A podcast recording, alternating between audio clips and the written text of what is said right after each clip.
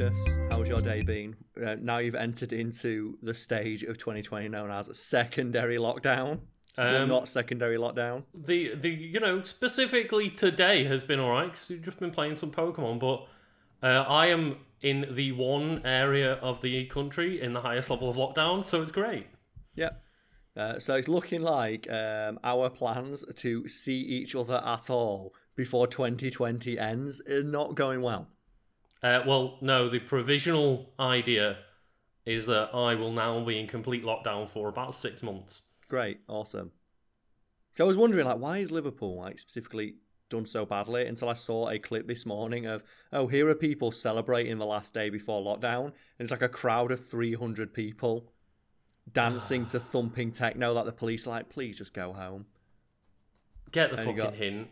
And you're just like, oh, because I went out yesterday uh, with. Adam the channel, and we went to one pub where we sat in a like completely enclosed um, area, but like you know, like five six feet away from everyone else, mm-hmm. and had like two three pints.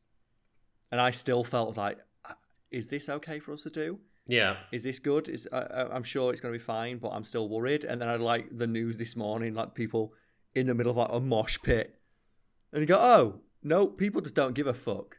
This is why I can't see my mum at Christmas. Great, thanks. Yeah, this is why I'm literally gonna probably spend Christmas just with like Jenna and the puppy, which I'm not hating on, but I do like Christmas to have a bit of time with the family. Like that's what we do every Christmas, and it, that...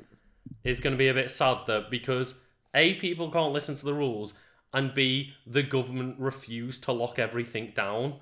Okay. Like, I'm just gonna fucking spend all my time on my own for another six months. Yep.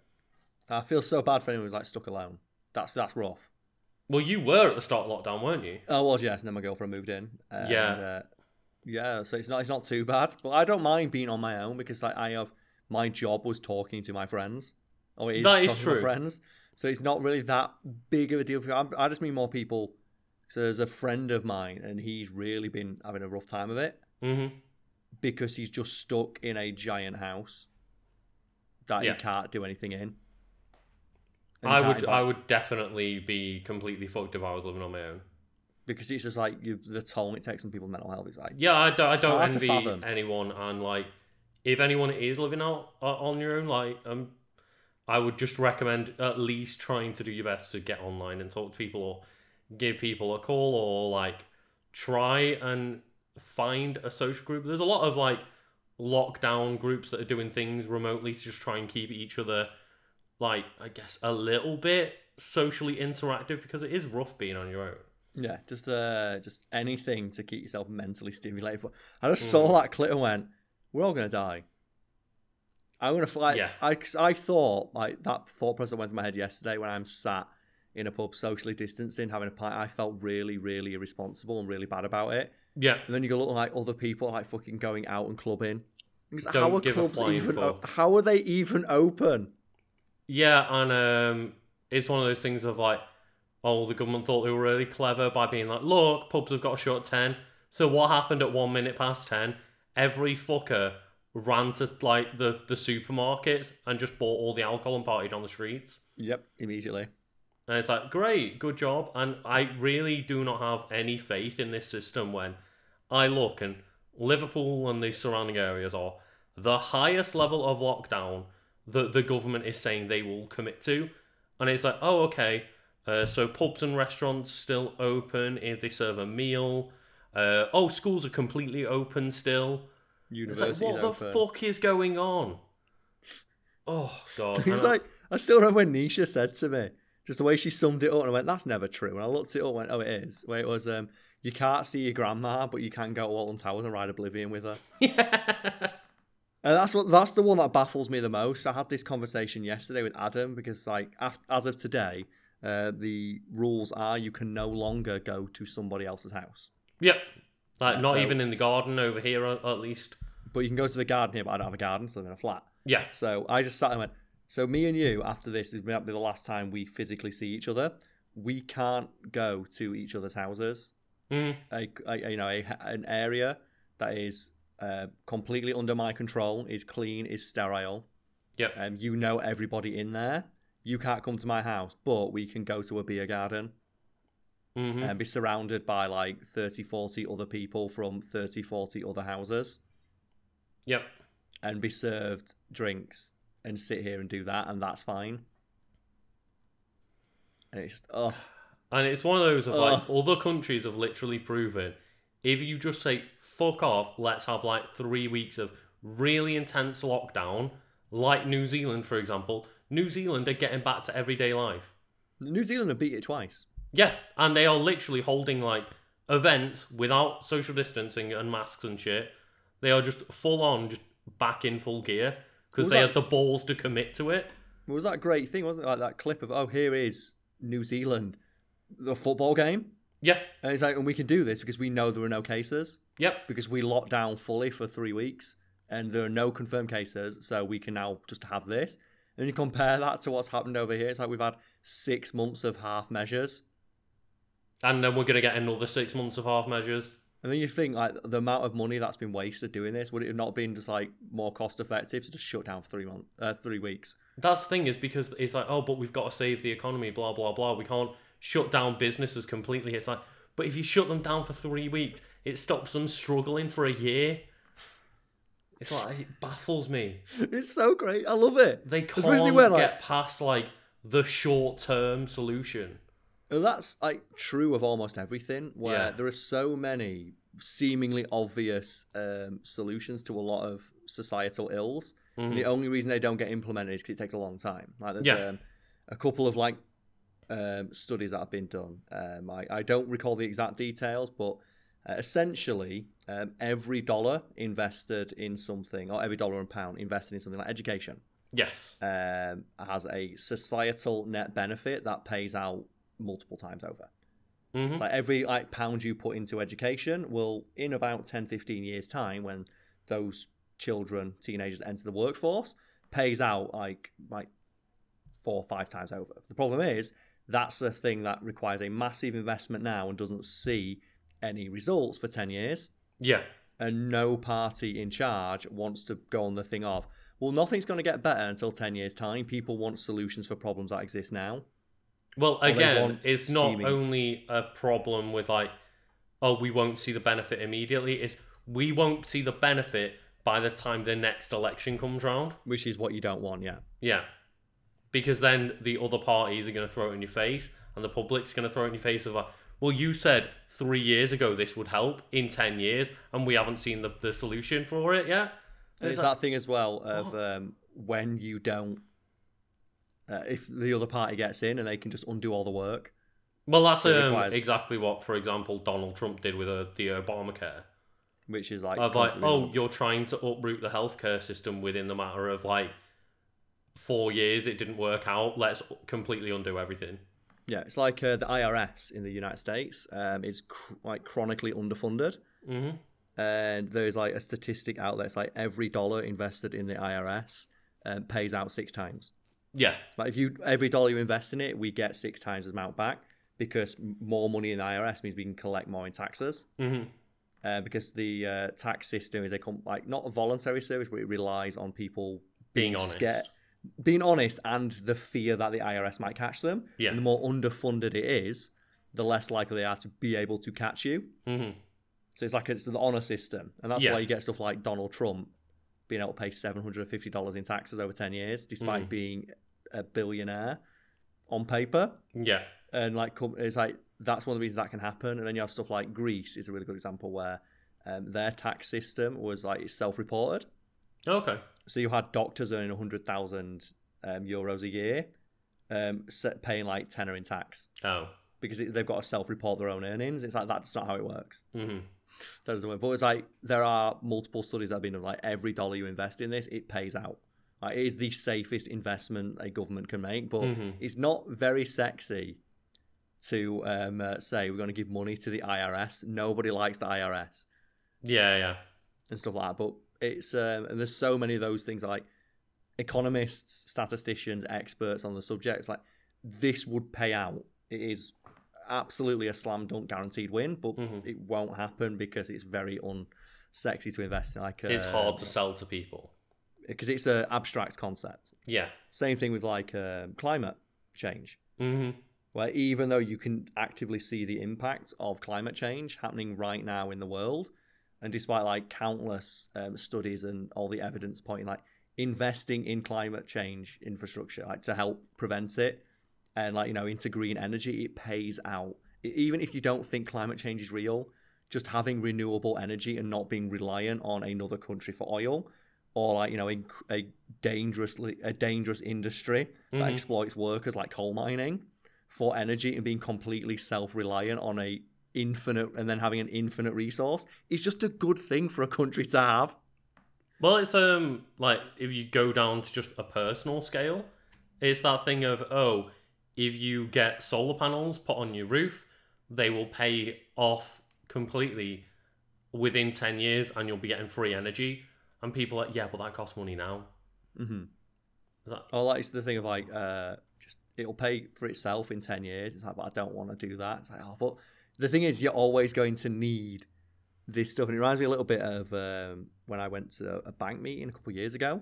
Okay. And the uh, the lady I was talking to said, "Have you got life insurance?" I went, "No." I'm like 25, mm-hmm. and she went, "Well, you should get it." And she had like the most like brutally simple way of putting it. It's like, look, it's only going to get more expensive, and you're gonna die. the serious place, like everyone dies, mm-hmm. And health, like, life insurance only gets more expensive because the older you are, the less chance you have to pay into it. So, like, to get a decent payout for your family or whatever, you need to put more into it. Yeah, yeah. And you said, like, mine's a pound a month. I never mm. noticed that going out my bank account. Mm-hmm. But in 50 years' time, when I die, because everyone dies, that'll be like a two, three hundred thousand pound payout mm-hmm. for whoever's in my family. Fair enough. And it's just that explanation like, you're gonna die. You might as well prepare for it now if you can. Yeah, yeah. And It's like it's, it's, just the way so brutally simple the way she put it. It's like you're gonna die. It's like I am. I never thought of it like that. I will eventually. it's like the one certainty in life. Um, that and taxes is all what it takes, unless you're rich. Yeah, yeah.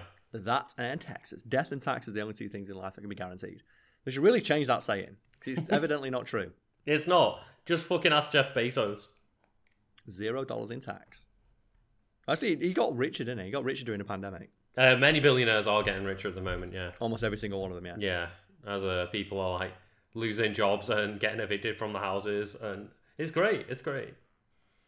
That's the weird one though. Like all the like the lockdown stuff. Of uh, like, again, this comes down to like short sightedness. Mm-hmm. Of um, like we talk like the government, they have the choice. You can shut down for three weeks, and sort this thing out now, nip it in the bud. And it's like, well, that'll cost a lot. That'll cost a lot of money, mm-hmm. short term. Yeah. But then the net benefit would be, well, long term though, you don't have what's happening right now. And it's the same thing of like, oh, um, if you support industries and like give people money so they can stay, like give companies money so they can keep paying their employees, that short term that does cost a lot because like no, that money's just going you're just giving money away. Yeah. But long term means that people don't get fired, and it means that they don't spend like the next three years on unemployment, which yeah. is going to cost more. It's like I just don't understand how there isn't just a guy with a clipboard, just with the numbers on a piece of paper. Yeah, and yeah. just shows them those numbers because even if you are what you're like brutally cynical about and you don't actually care if people lose their jobs or not, mm-hmm. surely you just like you can just show which number's bigger. Let's avoid doing that one. Yeah, and that's the thing is like even if it is due to cynicism, like it would still benefit you. That's the one. Yeah, that's what always confused me about it. Where even if you look at it from the most cynical possible standpoint, like in regards to climate change, mm-hmm. if you don't believe in it at all, it still makes sense to invest in this because it is infinite energy. Just, just literally off just a corporate measurement of like how much money it will save you in the long run. It will be better for you because you haven't the capability to produce an infinite amount of this resource mm-hmm. everybody needs to use. Effectively meaning it has the potential to earn you infinite money. It's like, nah, but why would I do that? Oh God. Very strange, eh? Very strange. Very strange times we live in. Mm. But just that thing like, oh, um, it's going to cost me a little bit of money now, but it'll. Oh. it's yeah. almost like when you're in charge of a government, you're like part of your job is making tough decisions on I mean, behalf of an. Carl, why would why would they want to make tough decisions? It's like I still can I still cannot believe that we had to deal with that guy who was like, oh yeah, I was checking my eyesight by driving. Dominic Cummings, that knobhead. When he was asked, like, so you went out during the height of lockdown? Yeah, I was testing my eyesight. Oh God. If I go into a castle with my family. And he's still, it's like, oh god damn it, why? Why do we have to do this? Well, let's move on to It's fuck like, you know what? The next six months apparently is just going to be this shit. Um, probably So- more. So, like, Lucas, anything positive happened this week besides the, uh, uh the or anything that can help, you know, um, just alleviate the impending dread of another six months being stuck inside your house? Um, The fact you've got to think fills me with confidence. yeah, Uh, this has not been a comedy podcast for a while, has it? No, it has. I mean, Minecraft. Uh, Minecraft Steve's in uh, Super Smash Bros. now. But that's that's a bad thing, that Luca, because people hate Minecraft, Steve. Um, honestly, yeah. Like the the fact that I even have to just sit here and go, hmm, What good positive thing, thing, in world? No, no. Uh, I honestly can't think of much, Carl. Uh, Well, didn't you say that you're moving soon? You think that's a positive thing? Not that it's a positive thing, but it's at least it's something interesting. It's Something better than let's just sit here cost- and Oh, yeah. it said a this, lot of money, Carl. This is something I, I'm probably not going to experience myself because I think my um, uh, uh, tenancy is not up for another like eight months. So, like Lucas, like walk me through how you moved during a pandemic. Like, how has this gone on? Like, and what precautions have been put in place? 'Cause th- I'm actually quite curious about. Um. Carl, I'll pretty much tell you now, almost none. None. Oh, Uh, the Well, that- agency is literally asking us to do everything in paper, like on on paper, in person, going into the offices and everything. Oh, I remember this when I tried to move. And they said, uh, "Oh, we need you to sign these forms and hand them in. Like, can you email them to me and I'll sign them digitally?" Mhm. No. Yeah, I, I remember the back and forth for about two months yeah, because I had this form in my house and it was during lockdown because it was like after I moved to my new place. mm. Um, it was just at the start of lockdown, so like when I basically got into my new place, like they were saying, "We need to get this form off you, like no, for our records." yeah. I went, okay, would you want me to email it to you? So no, you have to deliver it in person. It's like, are your offices open? No. Can I post it through the letterbox? No. So how do you want me to get it to you? Oh, you can meet one of our reps in What? town. It's like, I'm not meeting a stranger in town to hand over an envelope when I've been told by the government not to leave my house. And they just couldn't understand why. It's like, oh, Yeah. but why can't you just drop it off? It's like, why can't I email it? I like we had a discussion with these agents and like it was like, oh, um, so you know the government is asking us to not get on public transport unless it's essential. Uh, like, can we do anything like email it over, whatever? No. Oh well, we're literally being asked by the government for lockdown purposes. Like, try not to leave your house. No, come down to the office. You have to sign it in person, It's even like- though Oh, okay. you can legally sign a document online. Yeah, and when um like pushed a bit, it was like, well, that's just how we do it, and we're not sure that they would approve of doing it online. I was like, who's they? Oh well, uh, they might not approve of doing it that way. I was like, don't you own the, the agency? Yeah. So I'm speaking to the owner of the agency. Who else has to approve this? Well, uh, they would have to approve it. Who's there? Am I who? Who's they? Why are you making up this just It's big- do you know what it completely is? non-existent person? It's because it's an old, uh, it's run by an old ass man. This is the way I've always done it. Because but that that's was not his the way justification. We've always done it this way. It's like it's a fucking oddly- national lockdown. Oh, Oh, God, like letting agents might be the most um, uh, immovable when it comes to stuff like this. yeah, Like even before lockdown, I've had multiple, like not screaming arguments, but in internally I'm screaming, Mhm. trying to understand the logic of, again, come to the office and fill in this form. It's Yeah. like, I work in town. Um, I can't make it in. Mhm. I, I cannot get the time off to do this. Can I sign it digitally via a PDF and send it to you? No, you have to sign it in person. Why? Because you need to have a witness. I can have a witness online. You can I can do it on my PC and get someone to witness me do it there mm-hmm. and send it to you. I can send you a picture.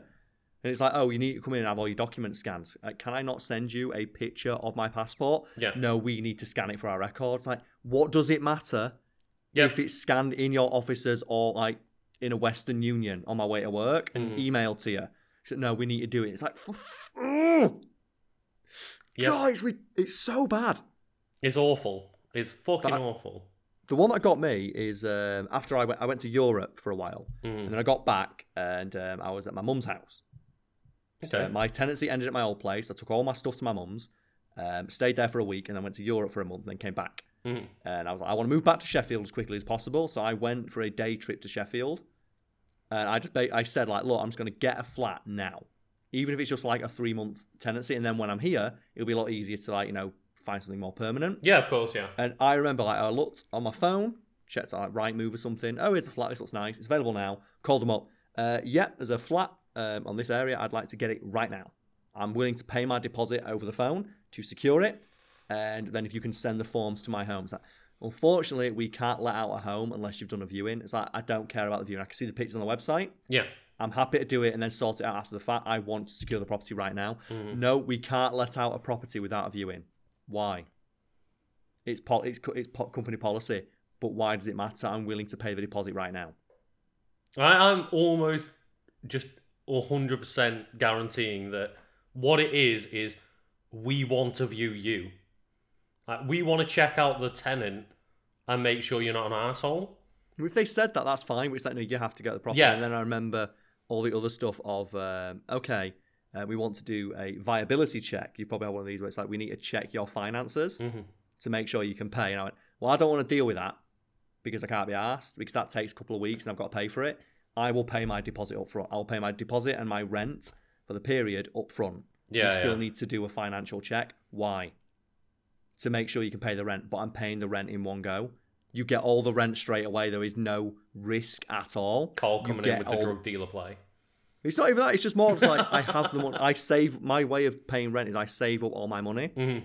throughout the year, and then because my job's quite unstable in regards to my potential for earnings, and I know that's going to be a problem when I'm applying for places to live. Um, I just say I'll pay six months up front, and then what I usually do is after that six months is up, if I've earned enough to continue living in that place, I'll pay another six months. Or if I've earned more than I did, I'll go move to a nicer place. Or if it's uh, mm-hmm. I've earned less, I'll maybe like you know downsize and go somewhere else. And that's how I've done it for the last five years. Mm-hmm. But just ha- like hearing them explain over the phone, we need to do a check. Why? To make sure you can afford to pay rent but I'm going to pay my rent in one go. I'm paying it we all still right need, now. we still need to do the check though. Why? To make sure that you can afford to pay rent. But my rent will be paid the moment that you like send me an invoice. Yeah. But we still need to make sure you can pay it. It's like, do you not see how this works? Like, I'm sorry, but you. Uh, it, it's fucking infuriating. It's like, but Carl, it's just how we do things. It's like, we'll change how you fucking do things then. Like you're doing it the stupid way. It takes longer. That's the thing is, I if someone turned around and went, look I'll give you all of your money right now that you want from me. It's like, okay, I feel like that's a good enough, um, you know, way to make sure that they're going to give me all the money is getting it immediately. The one that I remember, and this was really funny because um, I got it was this back and forth for my previous place, mm-hmm. and it went on for like I think a week.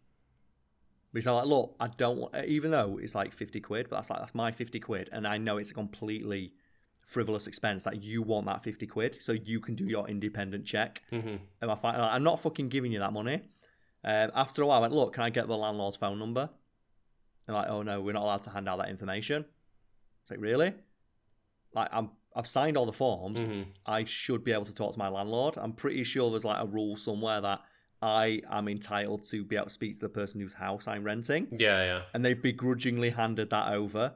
And I called them up and just said, look, um, it's Carl. I'm going to be a tenant for your new property. And they said, oh, yeah, it's moving pretty slowly. The um, estate agent said there's been a problem. And yeah, the problem is they want to charge me this amount for a financial check, but I want to pay my rent in one go. Mm-hmm. So I think it's unnecessary. And they're telling me that um, you don't want me to do that. I went, wait, you're going to pay your rent in one go? Yeah, that's fine. I authorise it straight away. and you know it's because like the estate agents, they wanted their 50 quid to do that check. Yeah.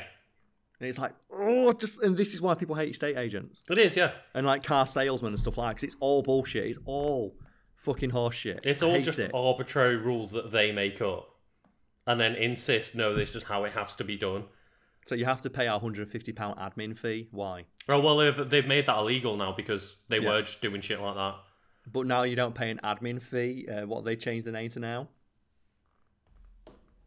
I'm sure there's like another word for that fee because that's what always happens with businesses like that. Because I have an accountant, because I've got a business.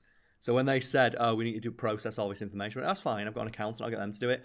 Oh no, we can only get only our accountants can do it. Mm. So why? Because I, we um, need to trust our accounts. Like yeah, as far as I'm aware now, they've made it completely illegal to charge anything but deposit and rent. I guarantee you, there's a way they get around it because they always do. Uh, well, like with ours, it was like we had to pay a holding deposit, but then that gets taken off your initial payment anyway. There'll be like a there's some estate agent out there has got like a processing fee or something like that in there. As far as far as I'm aware, they have made it completely like just the only things you're allowed to pay are deposit and rent. Yeah, And I your remember this deposit obviously can get paid back to you, and then your rent is your rent. Yeah, 'cause I remember that one with uh, a similar example for like less money was Just Eat, where they were told they can't just charge a fee for paying on card. Like it's, it's illegal now in the UK to charge people a premium for paying on card. 'Cause it was a thing where cause they want to encourage people to use contactless technology Mhm. because it's safer, more secure, and it just means like less people carry cash, Yeah, which obviously is a good thing for like, everyone involved. And there was a push to like, um, and every small business in the UK and some big businesses would charge you a nominal fee, like 50p pound for paying on card. yeah. The amount of like times you go to smaller shops and bars and stuff, and it's like, oh, you've got to have a minimum fee to pay on card, and we charge you like a pound to pay on card. And it's like, oh, fuck's sake. So then you got to look for cash because I don't want to pay a quid. And Just Eat, the uh, delivery service, did that. And then they remove the charge for paying on card, but then they put on like a service fee. So you Yeah. still charge me the exact same fucking amount that you did before, with just another name on it. hmm Yeah, and like um, it's one of those that they just put delivery fees up and then put a service fee on it as well. And Yeah. it's like, well, what's the service fee? It's well, it's for our services. And but what never have to service are you uh, give it? Well, it's our service, isn't it? Yeah, they never have to define what those services are. And that's remember why I think uh, they stopped making admin fees a thing because it was like, oh, for example, um, contracts. It was like, oh, pay a hundred pound to re-sign the contract. It's like, well, what's that re-signing fee? Well, it's it's a re-signing fee, isn't it? Because we've got to do some work. Is it? But you already get remember. paid to work by me paying your like with the fucking rent and shit. So I remember that. That was a thing that um, uh, when I lived with our old friend Chris, Mhm. and his dad is um, a grumpy old man, but he's like really high up in the company that he works for, so he's been around a bit. And Oh, he's okay. like, he worked his way up, so he fucking hates this sort of thing. Mhm. And I remember then when we were moving out of our old place, Yeah. um, like he read no, sorry, moving into it and then moving out, he got the contract and he read over it. And he sent back on our behalf a updated version of the contract that removed all that language because I think one of the things that was on it is um, it's really obscurely like hidden away, but it was um, if the house burns down, we are liable for the damage, or something like that. Some the language in it said like um, any damage beyond that a deposit can't pay for, Mm. um, we are then like on the hook for, and because we all had guarantors, including him, that meant like say the house burns down, He would then be on He the na- hook to pay for the house burning down. and I remember like him getting really irate about that. Mm. and he called up our landlord on our behalf and asked them to just and this is the phrase I remember it's like uh, we're happy to sign the contract but we just want you to justify this charge or this clause Mhm. and the moment they hear that they immediately back down Yeah. and that was the phrase that he told us to use whenever we got these um, charges that we couldn't like that they had no explanation for Mhm. just say i'm happy to pay this charge can you justify what it's been used for and give me a breakdown of how it's been used so i can see if there's an alternate way for this to happen Yeah. and they immediately back down when the admin fee comes in. So it's a hundred fifty pound admin fee. Okay, yeah, I'm happy to pay, but can I get a breakdown of the fee and how it's been like work, like where it's going for my records? How it's being valued. Yeah. yeah. And then they immediately like, well, we can't provide that, and goes, "Well, everyone can provide that. You're a business. hmm Every business that provides a service, you better justify what the cost is for. Please do that now. And when they can't, it's like then I'm not signing it. and usually the response you get is, "We will waive this fee this time," Yeah. Which is just code for "Please shut up asking about it." Yeah. Please shut up and don't let anybody else know. Now quite a few more people know, but like one that I um I'm not bothered about in the contract, but is like okay, I guess, and I it's not that I don't want it to be there or want it to be there, but it's just a very silly one, and it was um you are not permitted to have a waterbed on the property. and I was just like, okay, I get it. I don't want a waterbed, but also what? What? okay. Do because that's because one guy had one. That's because one guy had one and burst it and flooded the house. Because I remember that where um, I got a goldfish at my old place. Mm. And my landlord fucking went ape shit and when you got all the goldfish. I was like, what's wrong with having a goldfish? No pets in the house. You need to tell us. It's in your contract. You got to tell us if you get a pet. I went, it's a goldfish. I went, but that could damage the house. And how would a goldfish damage the house? I went, what about if the tank breaks and spills on the floor? It's like, what about if I drop a pint? Yeah. What about, uh, let's say, for example, I'm getting a shower and water goes on the floor. Oh God, no! and they were like, they were genuinely like, what about if you drop the tank? It's like, what about if I drop a glass? Yeah. Or another one was, uh, I remember a landlord doing a walk through my flat, and he's like putting his hands on the wall, some scuffs on the wall here. Went, yeah. I'm gonna have to repaint this wall. And you probably are, yeah. Uh, I might have to charge you for that. And I was like, no, I d- no, I don't. And the landlord's like, excuse me, went, wear and tear. Yeah. And the landlord's like, excuse me, it's like wear and tear, it's covered. It's in the contract, um, acceptable wear and tear, which is like, you know, minor damage that's going to happen over time. Mm-hmm. So it's like a sofa. Because I remember him like, oh, the sofa looks a bit worn in. It's like, yeah, because I've sat on it. yeah. And, like, he genuinely try to get me for like the sofa's been um, like worn in. It's like, yeah, it's a fucking five year old sofa that I've sat on every day. Of course it's worn in, wear and tear. Did I tell you about the sofa in the last flat that I moved into? No. Um, so what had happened is the sofa had a big patch on it that had clearly like been, it was leather, clearly been like ripped or melted off or something. And they'd had it really badly reupholstered, and it looked like someone had probably like left like I don't know hair straighteners on it or something and melted the leather. And apparently, um, the previous tenant tried to get away with claiming the sun came in and melted the sofa in that one spot. The thing is, that could happen. like Like, stra- stranger Well- things have happened. Like, the sun does get very hot. it does, but just the balls to be like, nah, nah, uh, that wasn't us. The sun did it. And it's like, okay, that one specific spot on the sofa in a room with like wall to floor uh, fucking windows. I was like, that's a ballsy play right there. It is, but I, I love that one though. Of just, I remember like, the landlord got so fucking pissed off Yeah. when I just said wear and tear, and he goes, "But the scuffs on the wall." I went, "Yeah, fucking wear and tear. It's a house. It's been lived in. The ha- it is clean. Nothing is damaged. Nothing is broken. Like it is Mm. literally in the contract that you're allowed to do this." And I'm hoping that if some people are listening now, they know like they are now more informed. Like wear and tear just covers like general damage that will be done by living in a house because a house is going to be living. So that includes things like scuffs on the wall, marks on a carpet, like a little bit of dirt here and there, like wearing, like if you like, um, like faded away on certain parts of like upholstery and things like that. Yeah, I mean, they'll live in a expect the flat to be cleaned. Like if you if you leave it a shithole, then fair enough for the landlords to like get you on that. But yeah, if there's like a bit of scuffing on the floor or something, they can't really do much because again, it's wear and tear. So I remember um, uh, this is like a fucking true thing that happened. Like the the one, there's two that I distinctly recall Hmm. being charged for. One was when our landlord told us, um, "Why did we get charged 150 quid cleaning fee?" And she went because there was rubbish in the bin. And when we asked them to send a picture, this is another thing you can do when a landlord says like, "Oh, I had to do this." Like, can you show me what the proof that you have? Hmm.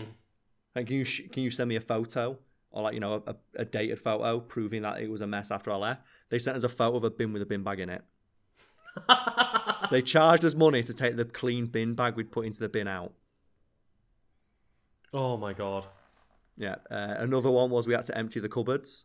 That was the same house. This one, like what was in the cupboards, the cleaning equipment that we left. Oh. So what we did, we left like behind all the cleaning stuff. So like some half used like cleaning stuff, solution and things like that. Yeah, yeah. Like, oh, we needed to throw them all away, Wow. presumably into a bin without a bin liner in it. It's like I um, I would recommend to anyone if you like have the time to be able to to do like your checkout with the landlord and walk around the like flat or property or whatever with them and point out in person because the amount of shit that they've tried well, uh, this mirror's got a bit of like wipe on it. It's like I literally wiped that today, so okay, yeah. it's got the one that I, oh. um, rec- the other one I recall, and this is like I wish I still had the photo. It's on an old phone somewhere. But we again asked for a photo because they're like, oh, the uh, the fridge or the freezer needed decontaminating because there was still food left in it that had gone off. Mm. We're like, no, the fucking wasn't. We defrosted that fridge and like left it, the door open as you're supposed to. Yeah, yeah. And they sent us a picture, and there was a single frozen pea in the freezer. it's like just a single picture of like we had to decontaminate the flat. I think it was the no, I think it was not the flat, the kitchen because there was rotten food in the fridge, and they genuinely tried like there was a fucking pea in the freezer, and they're like, no, we had to decontaminate the entire kitchen at a cost of 150 pounds to each tenant, and there's five of us, so it cost them 750 quid nigh to get rid of this one p. I remember, um, I think it was like my first year of university when we're all moving out, and the horror stories that you get from like, yeah, the halls will like the the people who own the halls that you live in will try to absolutely screw you for every penny you've got Oh yeah, absolutely. And, because they know that students are either uh, like they don't know enough mm. to query because they don't know like when you get these things like you've done this damage. Yeah. If you just take photos when you move out and say no, I haven't, most of the time they'll back down. Yeah, exactly, and that you don't know like little tricks or like people might not be very experienced. And I remember um, it was like one of the my friends who had moved out of the flat. They were on like I think it was like a nine person flat and there was a scratch on one of the mirrors. And they were like, well, we have to replace the mirror now. It's completely broken. And they were like, right, okay, uh, I guess. Like, it's just a mirror. They tried charging every single person £150 each. For the mirror. For the mirror. For replacement of um, just a small mirror in one of the bathrooms. And they tried to charge nine people £150. And it was like, no. No, we're not fucking doing that. And that's the extent they will try to just rip you the fuck off. It's like, okay then, send me a valuation for the mirror. And it was like a £20 mirror from Wilkinson's or some shit. Yeah, that's what I did with one of mine. It was um, one of the places I lived in.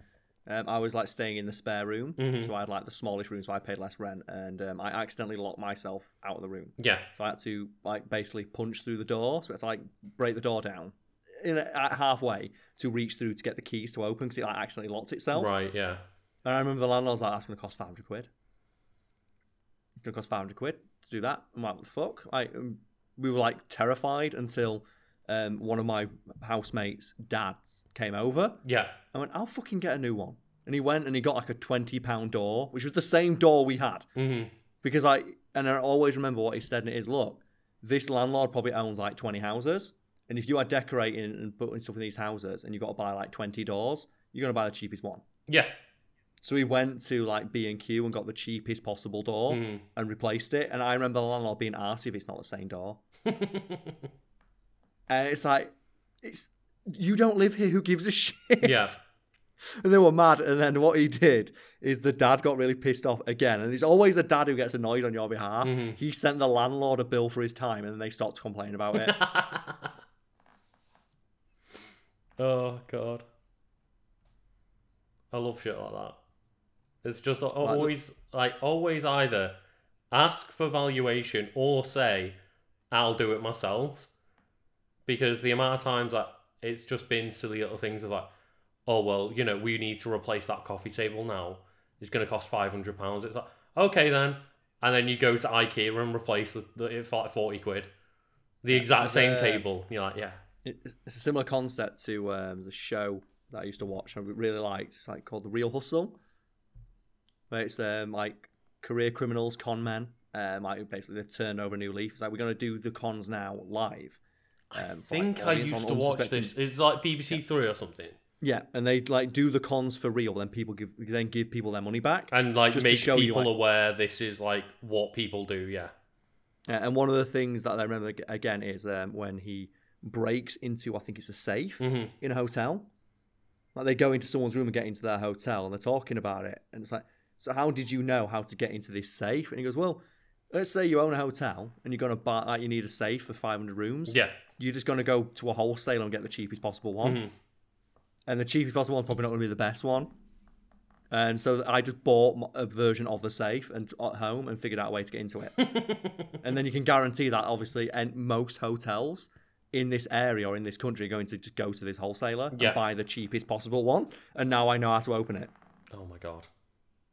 And um, Just think, you think, oh, it's in a fucking safe. How am I? uh, How did you get into a safe? So it's really easy. It has one critical flaw you can exploit, and because ev- the hotel has just bought the same one like fifty times, I can reasonably expect to get into every single room, be able to open the safe in about ten minutes. and the types of safes that you uh, find, like the little digital code ones that are normally in hotels, I believe I have been told this in the past that like they have like a manufacturer code built into them where you can just type a code to open up the safe in case it like has a problem.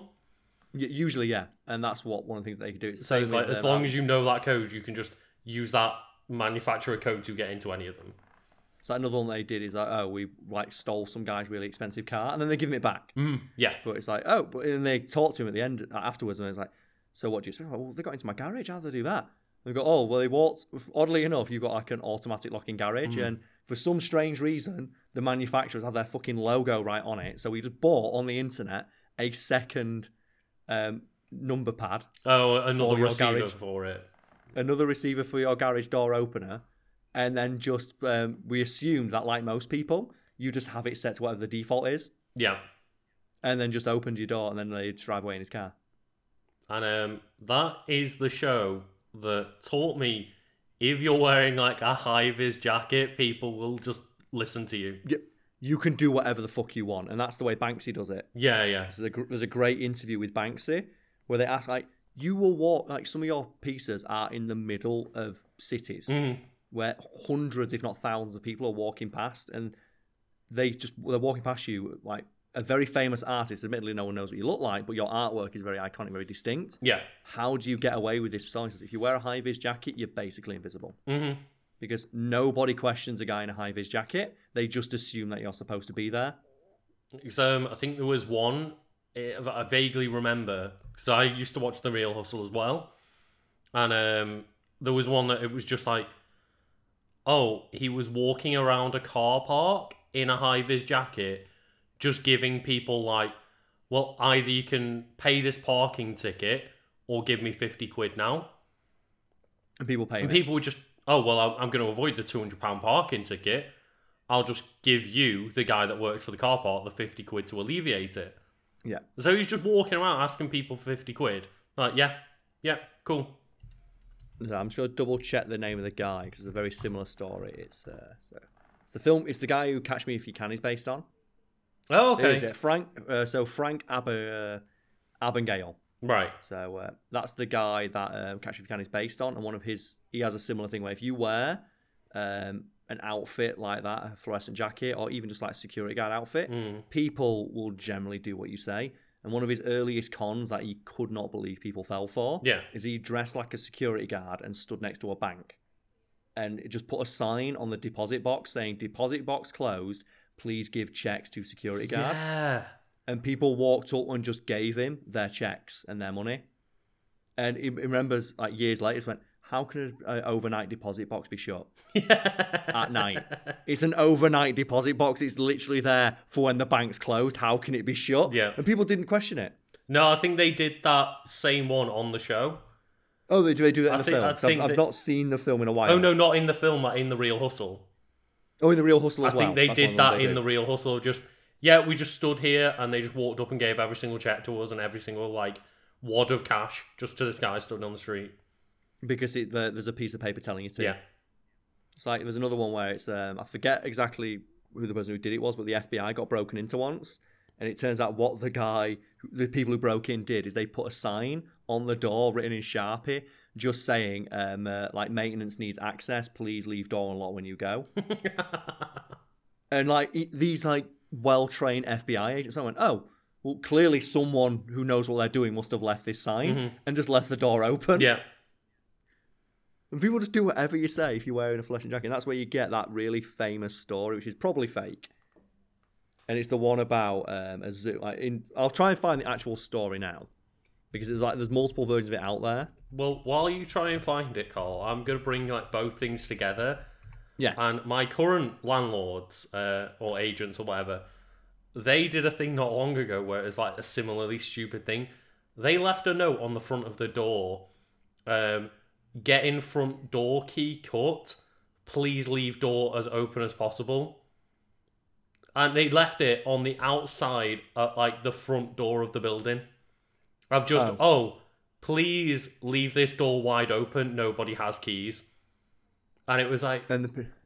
what? You're just openly putting a sign on the front fucking door going, this has to stay open. It's like, I just took it off and was like, what the fuck are you doing? It's like, why are you just advertising on our front door? Oh, this is going to be open for hours. Please leave it open. Hey, it works. People do it.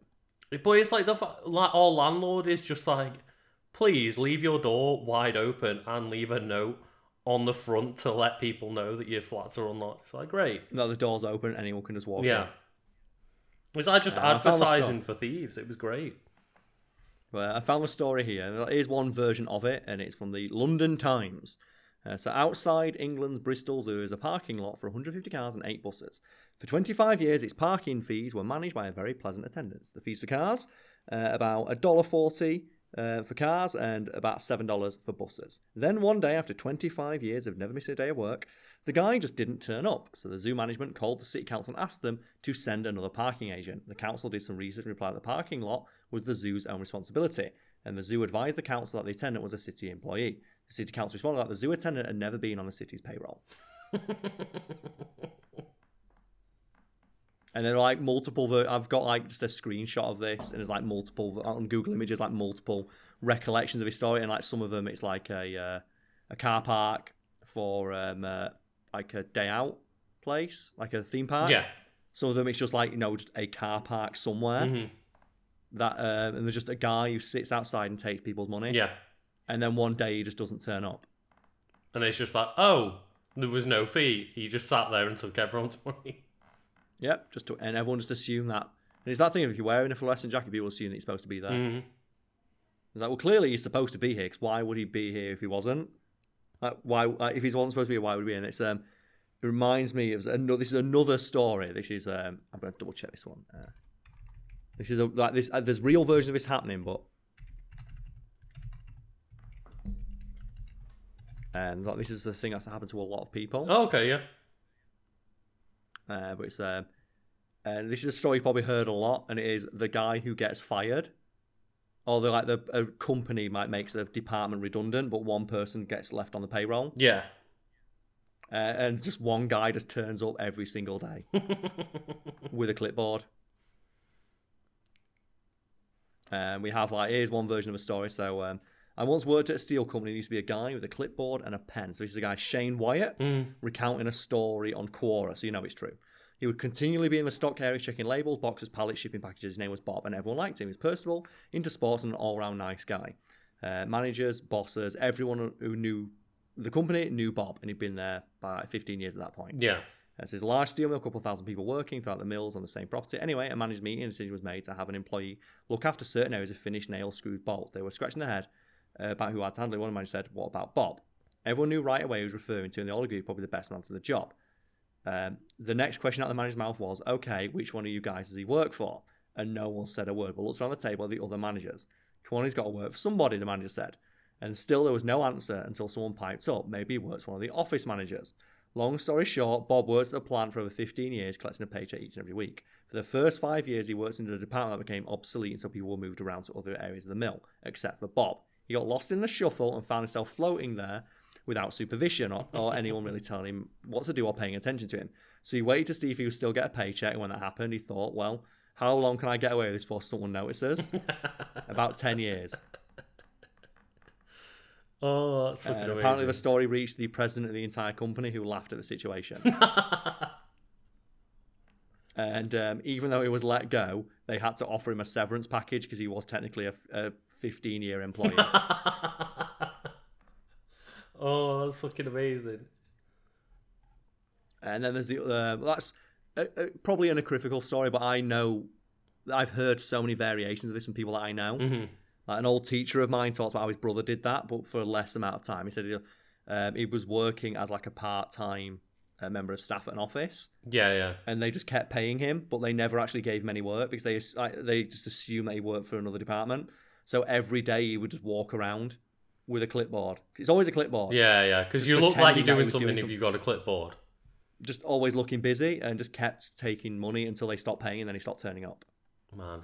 And then um, it was a famous. You like I've, I've tangentially heard of like stories online again, like um, similar ones where it happens in like the American office actually of like when someone just goes like, "Oh yeah, uh, I had this job title," it just mm. never got written anywhere, never got made official. Like, can you know you you give me my promotion now? And no one really knows like, oh well, it was this person that doesn't work here anymore that gave me the promotion, and that nobody knows what to do to question it. So it's just like, okay, yeah, you got the, they gave you the promotion and then left, but I guess oh they never wrote it down and made it official. It's just like, oh yeah, okay, and then just people take the word for it, and it's like, oh man, like the balls that somebody has to do to do that kind of stuff. Yeah, it's good. It's like they've got one, like you know as well this is good. Oh god, it's on a fucking. There's a paywall on this website. Oh no, damn. Is that I always find that funny. Of um, there's a lot of obviously more like you know well respected, I guess, like journals and uh, websites and stuff that are like, well, nobody reads our articles, so we're going to put a paywall on them. It's like, why do you think nobody reads articles? Like, well, that's the one, isn't it? It's um, oh, stuff like all the really shitty right wing websites that you can read them for free. Mm-hmm. But then, like, if you want to go read like the New York Times or uh, Wall Street Journal, like you know, other, other like respectable, reputable publication yeah. with like a solid um, uh, reputation for accuracy, uh, no, you got to pay. Yeah, and it's like, oh great. Like there's, uh, I find like multiple versions of this story of like, oh yeah, a guy collected his salary um, without showing up for work because he was still on the payroll, and they just never they never bothered to check. Yeah, and it was like there's stories ranging from six years to twenty years. Yeah, it's one of those of like, if it's like a big enough company, you might get lost. You, you source, could yeah. just get lost in there, yeah. And then someone could do it. The, the one that I like though is there was a very high ranking guy at a company like financial. I'm going to chase. Man, uh, uh, uh, uh, so I want to get the statistics, the, uh, the figures on this one because it's great. Uh, because this might be one of the greatest heroes of history. Uh, so he was a software developer in his forties. Okay. Uh, so software developer, like you earn a good, good whack doing that, don't you? Uh, you, um, if you're at the right company, yeah. Yeah, and he was earning a six-figure salary. But what he did is he just outsourced his own job to China. Oh, yeah. so, he just every time he got some uh, work, he just sent it to another company in China that he paid one fifth of his wages to. Oh, so he was still getting four fifths of a very well paying job yeah. for literally just acting as the middleman between these two companies. And he just, yeah, he outsourced his own job and he did it for about 10 years. Oh, God. And just continued like, getting his salary. And apparently, he just spent all day at work just surfing the internet and playing video games because he obviously always like got his stuff in on time. So if anyone wants to get paid a tenner to edit Wiki Weekends every week, uh, yeah, go for it. I'll, hey, I'll send that job along. If you want to outsource your own job, I don't give a shit as long as the job gets done. So I'll uh, I'll pay you guys an exposure. I'll put like edit by Lucas Holland via this person. Yeah, but it says here here's the best bit. Um, evidence suggested that he worked at he worked at multiple because he was only working like you know he wasn't actually doing the job. Mm. He had multiple jobs. Oh god! In the same sector and outsourced them all.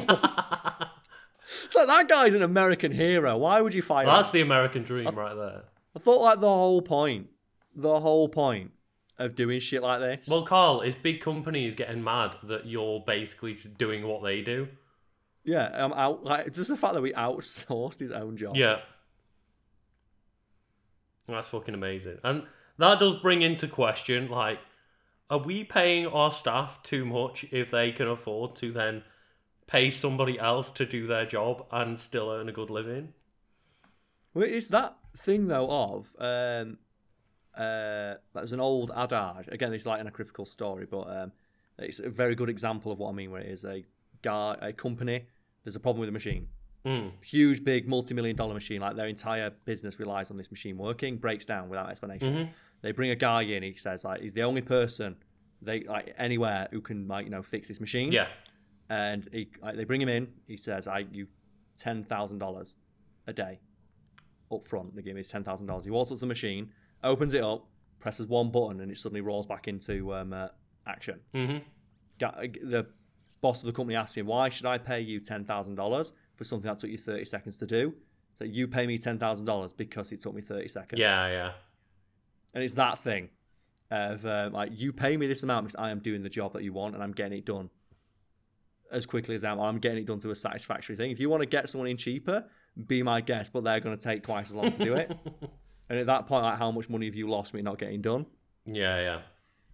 Well, that's like the, the again in a critical story, but it's like um, a good example of what I mean by, oh, why should I pay you this amount of money if like you know you can do it in ten minutes because I can do it in ten minutes. Yep. Um, a friend of mine, he works in an office, and he's had this argument multiple times where his office do not want him to work from home. Yeah. Because they're worried that people won't work for the full eight to ten hours that they've been paid to do. Mm. And he has had multiple screaming arguments with his boss because like when he's at work, like he knows what he's doing. He'll usually be finished by midday. Yeah. And then he has to sit on his ass till four or five in the afternoon, just like with a spreadsheet in front of him. Mm-hmm. Because his boss is one of those old school guys who's like, if you're not at work working, you shouldn't be paid for that.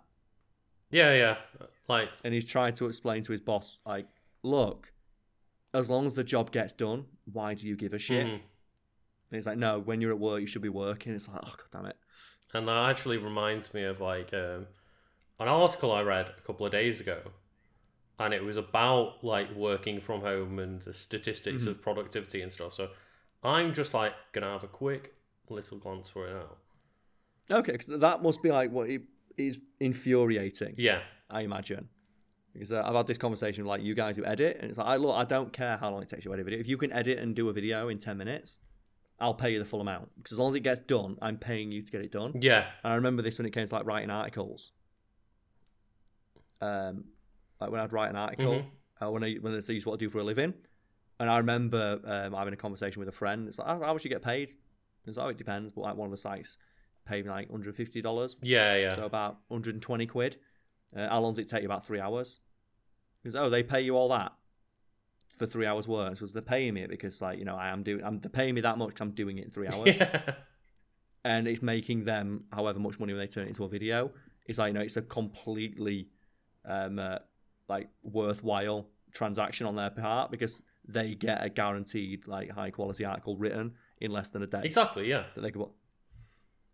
And uh, it's just one of those of like it's really silly to just say, well, you need to be here for like eight hours, regardless of how long it takes to do the job. It's like, but if it takes me three hours to do the job instead of eight hours, why do I need to be here? And then you'd have the thing of, well, if you can do it in three hours, we're only either going to pay you for three mm-hmm. hours mm. or um, we're just going to give you twice as much work. Yeah. And that's what like my friend has had to argue about uh, because he said there's no reason for me to tell my boss that I am able to do this job in half the time because he'll hear that and think I can give him twice as much work. Yeah, yeah. And he said that multiple times uh, while he's worked there, people have joined, yeah, and yeah. then quit and gone to other companies. Oh God! And the boss cannot understand why people are doing that. Yeah, yeah. Because it's this. It's the, your uh, obsession with the idea that they have to come into the office, and even little silly things like, "Oh, you need to wear a tie." It's like, why? Why do I need to wear a tie to do my job? I'm I'm never in front of customers. That's always weird, isn't it? Is like when there's a very strict dress code in an office full of people that don't work with any like clients or anything. It's like, yeah. well, you need to look professional. To who? The three people I work in an office with. It's mm-hmm. like why? Hey, yep, that's the what that's what it does. And uh, it's just, uh, yep, just out of touch bosses are going to ruin it for everybody. They are, and I, unfortunately, like I don't think I can um, find this article that I was looking for because it was. Oh just, no! Would you remember the gist of it? It was something that um, I found like on Twitter a few days ago, and it just gets lost in the shuffle. But um, it was just about like talking about how yeah productivity has increased, even though um, like technically people are working like less in terms of like actual screen time. The work is being done, or more work is being done, and as yeah. well, like the the other upsides of like working from home of people feel more relaxed and a lot of people are putting a bit more time into their work because they don't have to commute for like two three hours a day as well. No, oh, yeah, but then there are certain bosses out there who'd hear that and go, "Oh, well, if you can do it in half the time, why are you not doing twice as much work?" It's like because you only pay me to do this much. Yeah. And then they get to the point of like, "Well, you should do more." And it's like, "Well, I'm going to quit then." And then they'll try and get someone in to do those jobs because like um, no doubt there are people out there who either experienced personally or heard about um, someone working in an office or um, any other like job um, having one of the people in their department or they work alongside um, quitting, dropping out, going on maternity leave, just not being there for any reason, mm-hmm. being asked to pick up the slack and do like essentially the work of two people. Yeah. Until that person gets back, and then when that person gets back or when they don't return, continue doing twice as much work for the same. Yeah. And do you say something similar happens to like your girlfriend? Uh, yeah, with like redundancies of just like, oh well, we're gonna make the team smaller, and it's like, okay, but like that still doesn't mean we have any less work to do. Oh no, no, no, but we'll just spread it out between you guys. It's like, but that's asking like a team of like five people or whatever it is to each do a fifth extra bit of work for nothing on top of it. Yeah and it happens in like all companies, and I think um like what Jenna's been through like that a couple of times at different companies, and every time it's just like, okay, well, you're not getting a pay rise. We're hi- we're firing these people or making them redundant. Whatever wording you want to use, making these like two people in the team redundant out of a small team, and say, okay, so what happens to the work that you need to? do? Oh well, you guys will all do it. It's like right, yes. all right then. Yes. Am I going to get paid like one fifth extra on my salary? No, of course not. And it's like, and if you mention that to them, it's like, well, I'm doing more work. Should I get more pay now? And it's like, oh, but, well, but uh, you know, that's why it's redundancies, Carl, because they're claiming they don't need as many people as they've got. And it's like, okay, but do you want to like improve the livelihood of the people you're keeping? It's like, no, no, no. But then you do the other one of like, oh, if it went the other way and you figured out a way to do um, uh, your work in half the mm-hmm. time, they'd be like the first ones of like, oh, so you only need to work half the days. Yeah.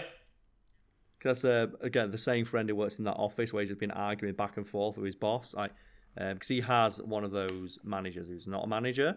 They're like middle manager. Right. Yeah. Yeah. So, so realistically, their position is completely obsolete mm-hmm.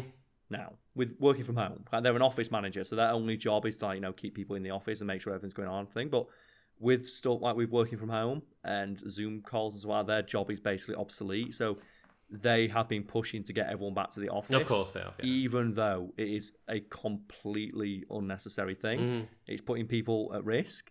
It costs the company more money because not only do they have to pay this person's salary of like what 40 50 grand a year they are then paying like all the upkeep costs for the office yeah and i think the article i was reading was like companies in the future could save up to like 65% of the costs of office space because they can all downsize, say to people to come in like once a week and spread that between the people with the week.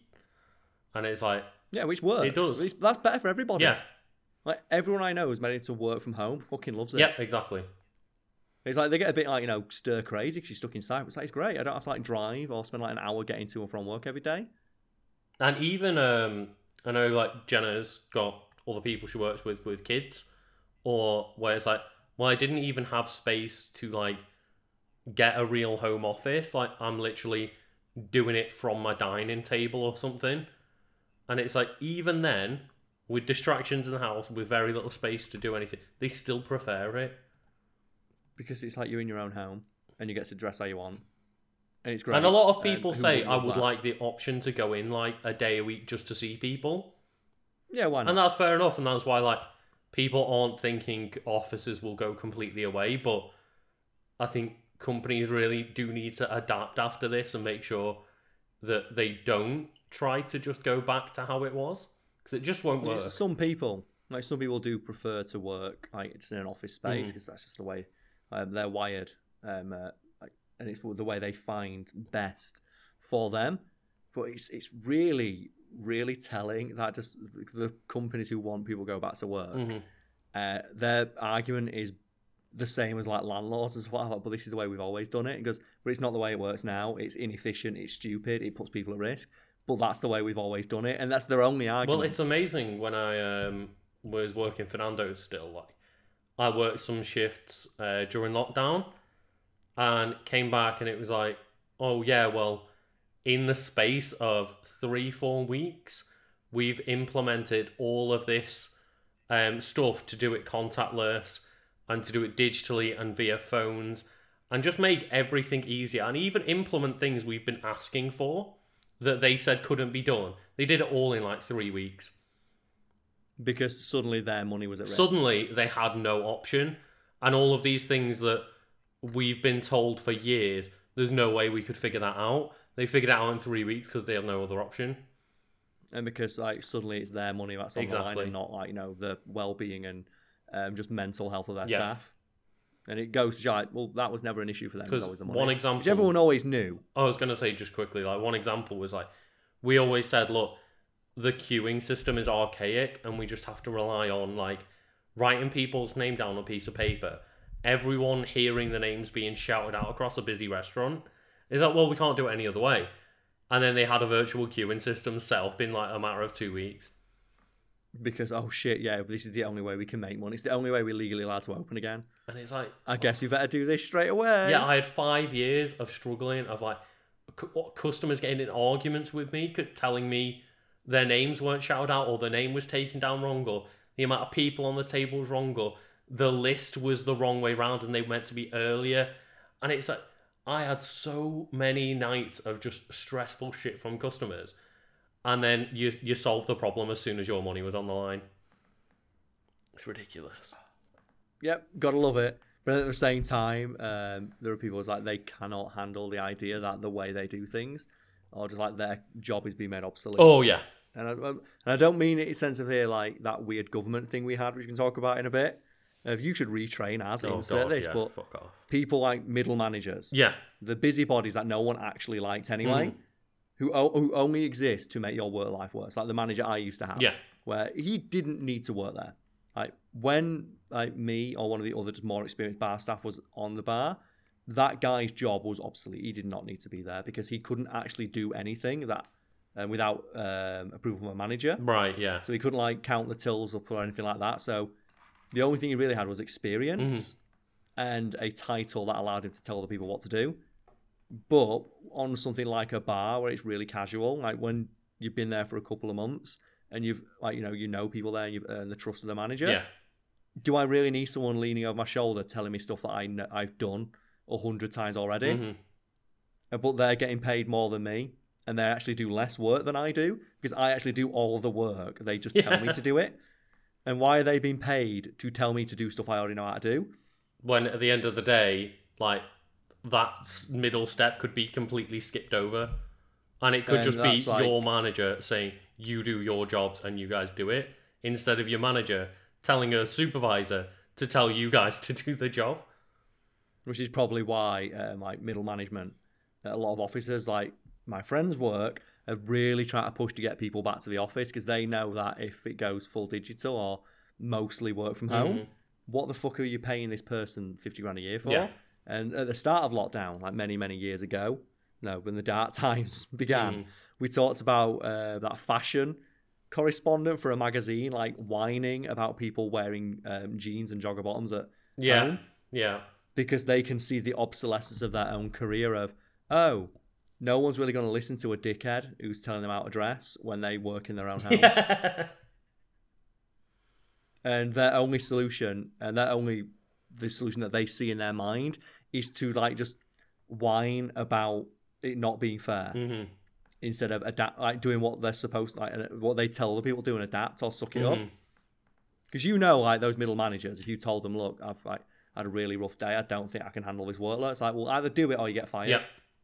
they would 100% hold that over you but now the the instant the shoes on the other foot of like well i don't think we really need your position anymore There's like, no, but you need to like you know, risk people's lives to bring them into the office so I can do something. Yeah. Oh god. And it's great. It is amazing, like how many people just have completely shit the bed over this working from home stuff. of like, oh, you need to come into the office. Why? Because that's how it's done. Yeah, yeah. But I'm doing I'm doing my job perfectly fine without being in the office. Why do I need to come in? And it's like I've heard this like th- um, secondhand from my friend who works in office, and it is infuriating to hear. Well, like how many times um, have companies said over the years like we can't do working from home more because like people won't do their job, and then as soon as it happened, everyone just got on with their jobs, and productivity has just like stayed the same. Mm-hmm. And the way, like, what's really frightening for him is that they're still pushing that people go back to the office, and they've gone back to the office um, three days a week, a completely arbitrary amount. Because I said, why specifically three days? He went, I don't know. Yeah. Like the when I'm in there, I'm doing the same work I do when I'm at home. It just seems they want us in the office. So they can see that we're mm-hmm. there. Uh, someone at his work got a confirmed case of COVID. Yeah. Uh, they all share a like a staff eating area, but um, nobody. Like, and when people are asking, well, "Can we stay at home and work from home?" until we've had a test, it's like, no, you still got to come in. Fuck off. Why? Because government guidelines specifically say you only have to stay at home if you've been in direct contact with this person. It's like, but we share an eating area. That's a that's a, a public area though, technically on paper. Mm-hmm. It's like unless you share an office space with them and you sit next to them, that's the only excuse you can have not to come Fucking in. But it's a communal office. We all sit in the same place and we all like stand. And we all touch the same like things and share the same space and use the same toilets and. Yeah. So what he did is he just did not turn up the next day, yeah. And he found out uh, from a phone call from his boss, and he was thinking, "Oh man, is this going to be them yelling at me?" And no, it was a phone call from their boss at ten in the morning saying, "Oh, um, uh, after thinking about it, um, don't come in. Oh. Or if you're, I'll tell you, don't come in, go home. And he was already at home. Yeah. Because the boss, oddly enough, did not turn Weird up. that, isn't it? Yeah. It's like that one of um, all those news reports. Mm. Uh, if you got people on the news, it'd be like, it's time to reopen, like, uh, reopen the country and get back to work. And you're seeing, like, the, the chyron at the bottom that they're recording this from their villa in France. it's like, um, did you see the one a while ago where it was the mayor of Las Vegas? And she was like, "We should completely reopen Las Vegas right now. We should have all of the um, the casinos reopened." Blah blah blah. And they went to it. Oh, so will you be there the day the uh, casinos reopen? Well, no. Why would I risk that? and she's like, "It's perfectly safe. Reopen Las Vegas. We'll be fine." And then the moment she's pushed on, Will you go into the casinos yourself? Would you go down there? No. And like you know, supervise your staff. Like, no, I wouldn't. Um, I wouldn't do that. I wouldn't put myself at risk. it's just, it's it's the best. Oh man. Oh. Right, so. So I'm going to try and do something. Oh, okay. What's Carl up to? Uh, now I got a message the other day. Oh, okay. Not a message, but like something I got sent on Messenger, and it's um, uh, I alluded to it a little bit earlier. Yeah.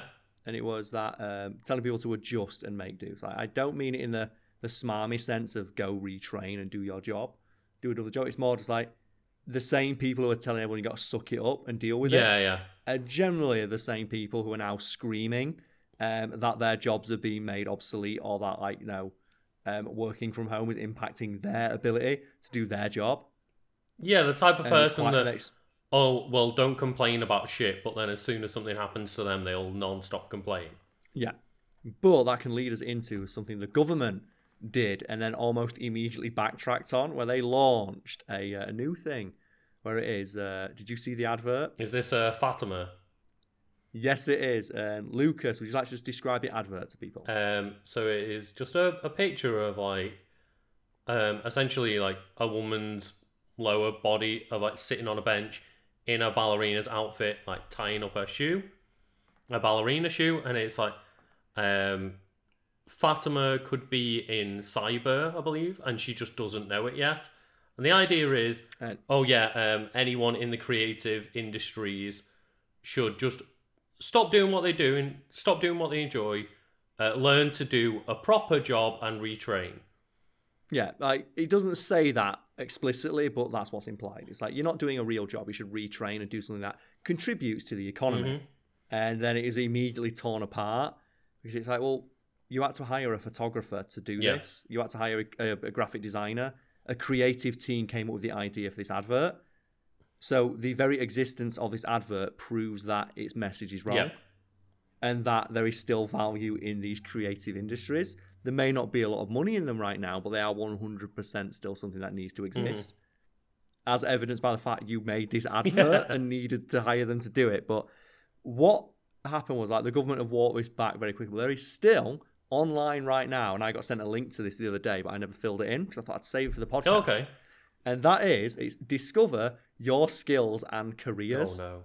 to help you figure out what you should do now that the creative industry is going fucked up and the government's not supporting it with bailouts like they are Wetherspoons, for example. Yeah. So, Lucas, would you like to go through the assessment with me and figure out what I should do when YouTube shits the bed, what I should retrain myself. Let's to. find out what Carl's going to be in a few years, apparently. Okay, so I'm on the uh, government website right now. I'm on beta.nationalcareers.service.gov.uk forward slash assessment. And this is just a brief um, series of questions to determine your personality, your likes, that sort of thing, to decide, like, to help you decide like, what you should retrain as. So uh, we're going to start with Lucas. I am comfortable telling people what to do. And this ranges from strongly agree to strongly disagree. And I'd say that as the owner of a company and the leader, founder of a YouTube channel where I have people work for me or with me, I should say. you work with me, but um, I, guess I, I, have, I have my hands on the reins. Mm-hmm. I am strongly, I'm going to strongly agree that I am comfortable telling people what to do. Okay, so that's one. Next. So next we have I make decisions quickly, strongly agree. Straight away. Uh, I like to take control of situations. I don't like to, but I guess in a lot of situa- a lot of scenarios I have to. Um, well, I would say then that you don't like to. That's the that's the wording that they've used. So I disagree with that. I, I do, but I don't enjoy it because you do when you are required to, but you don't want to. Mm-hmm. I prefer to follow what other people are doing. Uh, I'm going to strongly disagree with that one. Uh, considering that I'm the only person on YouTube I'm aware of who actively tells advertisers to fuck mm. right off. Go for that one. I like taking responsibility for other people. Uh, Lucas, did you enjoy that pay rise I gave you? Uh, no, Cole. I hate pay rises. Yeah, because I felt a moral responsibility to help you guys. Like, you know, um, weather the storm of COVID and lockdowns. I'm going to strongly agree, yeah. Mm-hmm. Dude, I felt like it was my moral responsibility to help people who were working with me. And I set myself targets when I have things to do and usually meet them.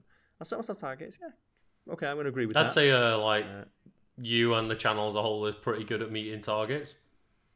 I try to, but I, they're more nebulous and abstract. But it is nice when like I do have like some rough targets. Oh well, I mean, you know, like um, for example, your target of like, well, we have a video like Monday, Wednesday, Friday, Saturday, like yeah, that happens every week. And we have like you know on a uh, a more like uh, individual sense, we have like recording goals for each yeah. week. Yeah. Is that so? Yeah, I guess that's true. So I like to see things through to the end. Well, I'm hoping to see the end of this um, uh, quiz. I want to know what I've got to train so I'm going to put, agree for that one. I am a competitive person. I'm going to disagree. That's fair. I don't think I'm that competitive. No, I, I wouldn't say you're overly competitive.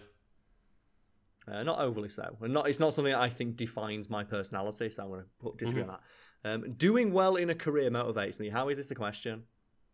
How does doing well not motivate? Like that motivates everyone. Is that not just a nebulous, like universal thing?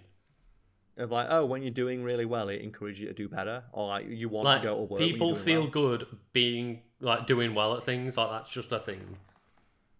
Um, I like to set myself goals in life. Agree, yeah. I think I like to set myself goals. Fair enough, yeah. Again, uh, some of them are nebulous and abstract, but I do. Yeah, yeah. I'm comfortable talking. I'm comfortable talking people around to my way of thinking. Oh, sorry, it was just written in a really yeah. weird way. Cause it's like uh, not one long sentence; it's like multiple lines uh, down. So yeah, I think I am. I think I'm quite good at that. Yeah, yeah. I'm comfortable doing it as well. I've worked in like you know a very customer focused industry for. you while. You do have to get good at that. yeah. retail. Yeah, so I'm good at coming up to an. I'm good at coming to an agreement with other people. I'd agree with that. I mean, yeah, we're we're doing a good at agreeing like on these answers. I'm comfortable talking in front of a group of people. I talk to 100,000 people like four or five times a week, so I guess I have to be. I'm comfortable doing it, but I don't enjoy it. I like meeting new people, strongly disagree. I like meeting people, but not new people. New people are the worst. I find it hard to understand other people's point of view. That's the thing. I can understand a lot of people's other points. We talk a lot about um, like weird assholes. Yeah. And one of my, uh, the things we like to do on this very podcast is imagine what life is like from their perspective. so I'm going to disagree with that one. And when we talk about like weirdos on Twitter, we do like to theorize what that person's life is like. yeah. So how did they get to this point in life? I like to help other people. Agree. Again, doesn't everyone? No, no, not with that one. What? But what kind of sociopath is going to put "I disagree" with that statement? People are going to say, people will. People like to think people. that they like to help others. Exactly. Yeah. It's one of those questions where it's like, oh, do you think you're a good person? Everybody's going to say Mm. yes, even if it's like you know, that's open to interpretation. But mo- like they may not necessarily be that nice. Yeah, yeah. Everyone's going to say that they are. What a stupid question. I like to help other people. Of course I do. Uh, I enjoy working with other people around. Yeah, I really do. Yeah, Hmm. like uh, filming without people there has been really strange. It has been the struggle of lockdown of like we've mentioned a few times of like for example um the the Breath of the Wild playthrough that we've like put on hiatus on my channel of like look we really want to do this last bit like, in person because it's not quite the same doing things remotely and like obviously that's going to take a while now but there is a difference A very long it, time, yeah. it does feel good to like have the energy of other people in the room Yeah, uh, I want to make things better for people. I, I really do. I try my best to. There's the whole impetus behind the channel and my like career in general. Is just like uh, I want to do one thing every day that makes people smile. Um, I will get involved if I think I can help. Yeah, usually. That's Big job. I want to put it depends for that one. Fair enough yeah it does depend on the situation it does de- like, there's a lot of like ways that a lot of people can help, but they choose not to. Um, just for like personal reasons, I was like, I can't be asked. So I am comfortable hearing other people's problems. I disagree. I'm not comfortable hearing people's problems, but I do care about my friends and such. So even though I'm not comfortable hearing about their problems, I still want to know about them. That's the weird thing, isn't it? Is like a lot of people don't talk about the issues to like friends and family. It's like, but I don't want to upset them or make them feel uncomfortable or something. It's like, but generally, even if people don't like hearing that stuff, they want to help you out and hear it anyway. Yeah, Just because I'm not comfortable hearing um, um, someone's issues, it doesn't mean I don't care like, about their well-being. Either way, so I like to work out complicated things. Not particularly. Not a fan. If something's complicated, it's for someone who's got a better skill set than me. Like, I'm too old. I'm too old now. I like to get to the center of the issue. Uh, I guess yeah, I agree with that. But like, here's a, like, what a stupid question. It's like, do you like to get to the center of an issue, or do you like to like not? So what do you mean? Do I just like to let things linger and never solve Do the you problem? really like to just float around the problem, Carl? Yeah. I like working with facts. Strongly agree. Could I even ask that? Could I? This is for me. Strongly agree. I like working with numbers. Strongly disagree. I hate numbers. I'm terrible at math. I am not a mathematician. fair. I, I, I, the, the weird thing is, well, I went to college to do um, statistical mathematics and physics, Oh right, and that's why I, that's why I don't like Yeah. it because I realised fuck Fair. this. I couldn't do this every day. that happened to me with chemistry. I, I quit that after a year in college. Yeah, so I enjoy learning new things. Well, yeah, it's kind of my job. That is your job. I want it to come up at the end. Your next career should be host of facts. Yeah, your next career should you should probably research and like make videos about facts on YouTube. Yeah.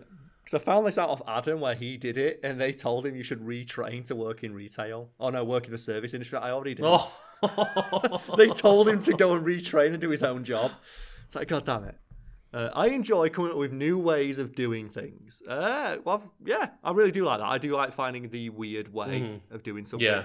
That's like, you know, off, off the, uh, not off cuff, um, uh, off color, I guess. Not the usual Uh, way it's not the just to be mainstream way. Yeah, just to be weird or um, uh, different. Oh, I try to think differently to others. there you yes. go then. Right, that's the, the whole impetus behind the YouTube channel. Again, I want to do things my way, which is very different to how everyone else does it. So I like to use my imagination to create new things. I'm really not a creative person. That's the weird thing. I work mostly around facts. Like I cannot write fiction. Hmm. Like jokes are about as close as I get to creating something. I suppose. Yeah, yeah. But like, so I'm going to disagree with that. I'm I, um, I'm not a very creative person. I like to try new things. Again, I, I really don't. I do try new things because I know that I should. But you don't want. I don't like. Yeah, I don't like it. It's that thing of like I know that um, it's a bad thing not to experience new yeah, things. yeah. So like um, when I went, I spoke earlier, I went to Europe. Um, I didn't want to go to Europe, but I knew that um, in ten years' time, um, I would look back and go, "Oh, I stayed at work for a month, or I went to Europe." So even though I didn't want to go, I thought it's probably better for me as a person. Well, that's that's a good way it. to be because a lot of people don't want to do new things and therefore don't. So at least, even if you can admit to yourself, "I don't want to do it," I think it's like a good thing to at least f- push yourself in yeah, that regard. Like I know that I don't like, um, like for example, with food and drink. Mm-hmm. Um, I'm very set in my ways when it comes to food and drink, so I don't often try new things in regards to that. It's like, well, I know that I like this thing, so I'm just going to order that again. Oh, right, yeah. And I think that attitude's fine, but when it comes to experiences, yeah, yeah, of course, I feel like you've less excuse. Like I know that I like sitting on my ass playing video mm. games, but I don't want to use it as an excuse not to go out and like you know try a sport or something like I'm invited or to an event. Yeah. Okay. So I know I'd be just as happy to sit in the house and play, if not more happy. Yeah. Because I know that I enjoy it, just sitting and watching a film. But I'm still going to try my best to go out if I'm invited. Not right now, Carl. Not right now, no. Um, I enjoy creative activities. Um, it depends. I'm not good at them, but I do enjoy yeah. them. I do enjoy drawing. I'm really bad at drawing. I like to focus on details. It's kind of a job is a little bit. Um, I plan my day so I can best use my time. I don't plan my day. I plan my week. So uh, I don't like the minutia of having like, okay, at this time I'll do this. But I guess you kind of do like, though. You can confirm we have like set filming days. Yeah. And so that. So I'm not, I'm not really. I guess I guess I do. I, I, I guess that is planning your day, but in a more like macro sense, like. Yeah, I just say, like, uh, for example, with writing, I write on Mondays, Wednesdays, and Fridays. Mm-hmm. I don't have a specific time to write. I just know that at some point during today, I need to find two or three hours to sit down and write. I guess that's planning in your own way, though. Is. So I guess so. I'm going to agree with that one. Um, I like to do things in a careful order, so disagree with that one. Actually, no, wait. Oh God, it depends. It depends. I'm, in, I'm indecisive. Um, I like to follow rules and processes. It depends. Because just because a rule, just it's a rule, doesn't mean it makes mm-hmm. sense. Doesn't mean there's not a better way yeah. to do it. Um, I feel restricted when I have to follow a routine. Yes, I do. It's one of the reasons lockdown's really been um, uh, doing a number mm-hmm. on me. So yeah, I'm going to put agree with that one. Um, I like to see the results of the work I do. Yeah, who doesn't? Again, who doesn't like to see the results of work they do? No, Carl. I like just sending things out into the void. It's like there's a, a great study on this, and it's like um, it's sh- it's an experiment that shows this is why like praise in the workplace is really important. Yeah. And it was an experiment where they got um, a bunch of um, students, uh, which is always students in a university, and said fill in forms. Mm-hmm. And every time they filled in a form, and they got a dollar. Oh, okay. Or something like that. It's like some like small amount, but if you do it for a while, you'll get you know you make a decent bit of money. And it was three things would happen when you turned in your form. It would either be uh, you hand it in, uh, the person reads it over, says "well done," and asks if you'd like to do another yeah. one. Uh, the person puts it down without looking at it, and then asks if you'd like to fill in another one, or feeds it directly into a shredder in front of you, and then asks if you'd like to do another one. And they found that praising people for their work um, was like 30 40% more mm. likely mm. to stay on that. They would like you know uh, fill in more forms and earn more money. So you've got a more productive worker. And they found that what they do is every time they fill one in, they would lower the amount of money they'd get for the next one. Oh, okay. And so this this study showed that by praising people, they would work for longer for mm-hmm. less money. So they are willing to you know take a hit to like monetarily, um, and even like you know uh, to their time because they're being praised for the work that they're doing, and um, feeding it directly into a shredder and destroying the work in front of them was seen as being almost as bad as ignoring it entirely. Man. So yeah, um, always praise people who do work for you. Mm. So yeah, good job, Lucas. Thank you. Um, I like to get involved in making things. Yes, who doesn't? I guess there's some people. I want to know the person who hates all this stuff. I want to meet the like the sad, depressing sack of shit. It was like I hate seeing new things. I hate creating stuff. I hate seeing the. I hate working work. with I other people. people. I enjoy getting involved in practical tasks. Who doesn't? No, better than like it's like it's a really good breakup tea mm-hmm. day. Um, I like working with my hands or tools. No, um, I'm very clumsy. um, I enjoy planning a task more than actually doing it. Yeah, that depends. But there's a lot of times it's like, oh, Do you know the thing where you're like, oh yeah, we should do this when when you're drunk? Oh, we should go on holiday and do this, this, this, this, Oh this, yeah, and yeah. And then you get around to like, oh fuck's sake, now I've got a bucket and you can't. Yeah. you realise that it's not as simple as just like walking onto a plane. Like, ah, Okay, so that's my assessment complete. okay. Now, what to do next? Next, you'll see some careers you may be interested in. You can answer more questions to refine your results. Uh, it says here's a disclaimer: your results are based on your responses and do not reflect opportunities available in the job Of course market. not. So basically, making it completely fucking pointless. Because that's what I find weird is like people are losing their jobs and they also are willing to pretend like say the I don't know five ten million people in the UK in creative jobs are all meant to also find work elsewhere where like people are losing jobs and I'm like where are these magical jobs coming from?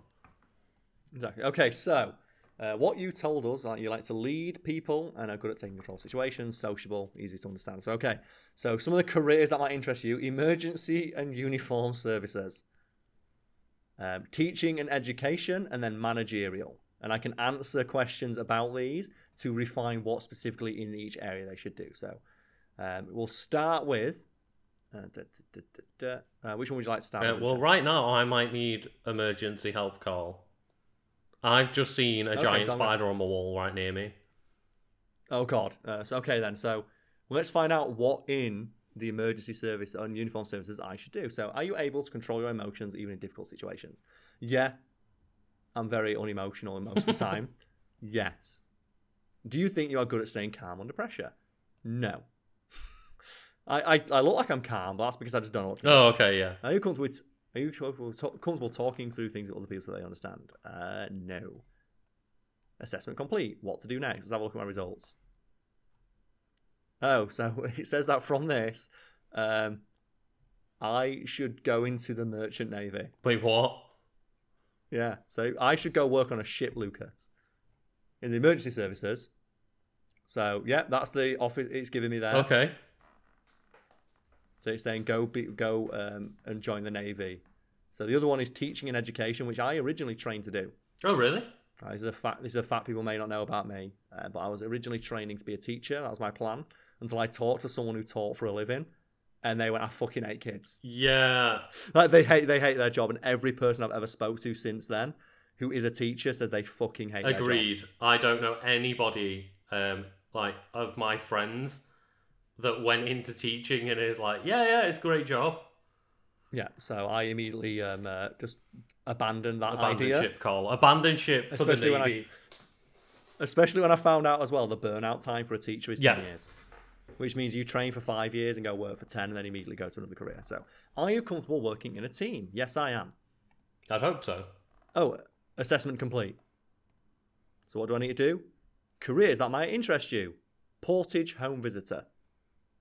So, a Portage home visitor is provide help with home for pre at home for preschool children with learning difficulties. Oh, well, that's similar to what my dad does. Oh, okay, yeah. Yeah, 'cause, uh, my dad works with children with special Mhm. needs. I don't think that's really a career for me. I don't think I'd be very good. Yeah, yeah, fair enough. I'm, I'm I'm quite good with children, but I don't think I have like you know the caring hand that is necessary to like you know help guide children with difficulties. Fair enough. Uh, in the, the very start of their education, that seems like something that needs a more nuanced hand See, me and than um, mine. Then we have me and children have a good understanding that we don't like each other and we'll try and stay away from one another. Basically, yeah. And then we've got uh, managerial. Are you good at thinking of new ways to do something without being told? Yes, I am. Are you able to read well? Well, I read this. Assessment complete. Okay, so what do we get from this Two one? What do you want me to do? Two questions. That's all you need. Uh, so the three uh, choices it's given me here that I may be interested in are management consultant, transport planner, so a transport planner to manage roads and rail and air networks, and a human resource manager. You know that career that's probably going to be fucking Yeah. obsolete 'cause everyone's working online now. Oh, God. So, Carl, Fair out of your new prospects, what are you going for? I don't know. There's a couple more. There's sport and leisure, Oh, okay. Business and fo- oh, creative and media. This is what I want. As if they're even putting that as a fucking option. So let's go for creative and media, shall we? Um, are you comfortable talking through things with other people so they understand? Uh, I'm not comfortable doing it, so no. And then Are you comfortable working as a team? Yes. Are you comfortable doing a variety of tasks in the jobs and open to things changing? Yes. It's kind of the nature of the job that I do now. Okay. See results. Careers that might interest you. Upholsterer.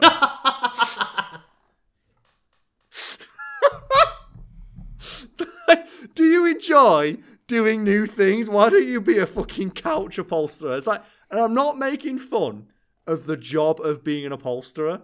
Is the fact that after doing all this quiz, it's like you should go do an, you should go be one. Yeah, yeah. That is a perfectly fine job. It is.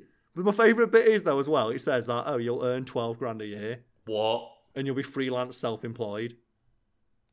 How is that good advice? Yeah. 12 grand a year, that's fucking nothing. But it's just that, like, oh, careers that might interest you. And I think we could do one more. One more of these things. We've got uh, business and finance, sport and leisure, science and research, manufacturing, hospitality, and retail. Um, well, considering you worked on a bar, see what things you should do in hospitality. Okay, so let's go for hospitality and food, the last one, and answer the question. Are you comfortable working in a team or with other people? Yes. Next. Are you comfortable talking through? No, I'm not comfortable doing that. So I think it's just the same question. So, see my results. Uh, careers that might interest you. Waiter. so go get your old job back. like, Carl, fuck off having a business. Go be a waiter again. And then the other one is food factory worker. Oh, wow. I mean, that'll, that'll earn you a better wage than waiter will. That's the thing. We're not. I'm not making fun of any of these jobs, but like um, the ad was so dystopian in the way it is of like, don't be creative, don't use your mind, don't do things that are fun. Go be a cog in the machine. And like some of the suggestions that you're giving me are like work in a fucking factory. Yeah. I've, like that must be so. That's so depressing. So to bring it back to the uh, the Fatima advert, have you seen yes. the uh, the edit going around of like Fatima could be in cyber, she just didn't know it yet, and it's just a picture of yeah, a Cyberman yeah, I like I like the one as well where it's a picture of Nigella Lawson. Nigella could be on OnlyFans and she doesn't know it yet. And I heard that one, she'd fucking kill. Oh, I saw um, Dominic Cummings could be a castle guide. He just doesn't know it yet. oh, so good. Oh, have a look at one of the other ones. Uh, it's like uh, just the jobs that he's saying I could do. Yeah. It was just like, oh yeah, you could be an education technician. So I could simultaneously go work in a factory, be a waiter, or be a fucking person who guides children with learning or difficulties part of the Navy. on their first days of school, or part of the Navy, or an upholsterer. So basically, do anything. That's that's what. Yeah. That is not guidance in any way of like, oh Carl, uh, what could you retrain to be? Anything. Yeah, it's almost like you can learn to do almost. Oh, oh wait, Lucas. Oh Lucas. no. I just put in for the one that is um, uh, sport and leisure. And the suggestion it gave me is fairground worker. Is that even a career you can get into? Well, it must be. They're normally like family businesses, aren't there? I don't know. Like, I guess if you go work for like fucking Alton Towers, it's not. I, I would not be surprised if one of the ones here was like be a Santa because it says like, oh, you could work. It's like, oh, t- like that'd be great. Like, oh yeah, work as a fucking Christmas Santa. Get a casual forty-five weeks off yeah. a year. Like, like you, oh you could work for up to four weeks every year. It's like, oh my, like, yeah, fucking. I feel for anyone out there who has like um, had um, struggling, who's struggling with their job prospects because of um, COVID and lockdown. But this is not the way to fix it. Uh, it is so offensive. It borders on. No, offensive. it doesn't border on offensive, Carl. It like, is offensive. Like just how patronising it is. And the fact that they uh, turned around and basically told everybody in, well, the entire creative industry in the UK that their jobs are not viable. And they're not. And it's like, oh, great. So, um, what's one of the biggest contributions to the economy in Britain? Oh, is it like tourism and leisure? You know, yeah. that thing that all the creative industries are the reason for it. I can't mm, wait to give yeah. it a year or two when like concerts are allowed again. It's like, well, um, I don't know, fucking Muse want to come and do a concert in London. It's like, well, they can't because we can't put on the show. We've got no one in that field anymore. It's like, oh great, great, okay. The Lion King's gonna do um, a UK. To- oh no, no, no one can run the theaters anymore. Yeah, there was no actors. It's like, oh. Everyone quit being an actor to go work as a um, in the merchant navy. Everyone. It's also everyone well, went to go get a fucking zero hour contract and work as a waiter. It's like great. It's as well. It is really, really fucking um, uh, bad. That one of suggestions is join the military. Oh yeah, horrendous. It's like, uh, yeah, just f- like more blood for the Yeah. machine. Give your life to the, um, the country. Using it like just completely wreck your body It's great. in service of um, uh, the country. But god damn, that's sorry, that's a really uh, giggle on my face. Oh man, That was really fun. I can't believe how many different jobs that told you to go get.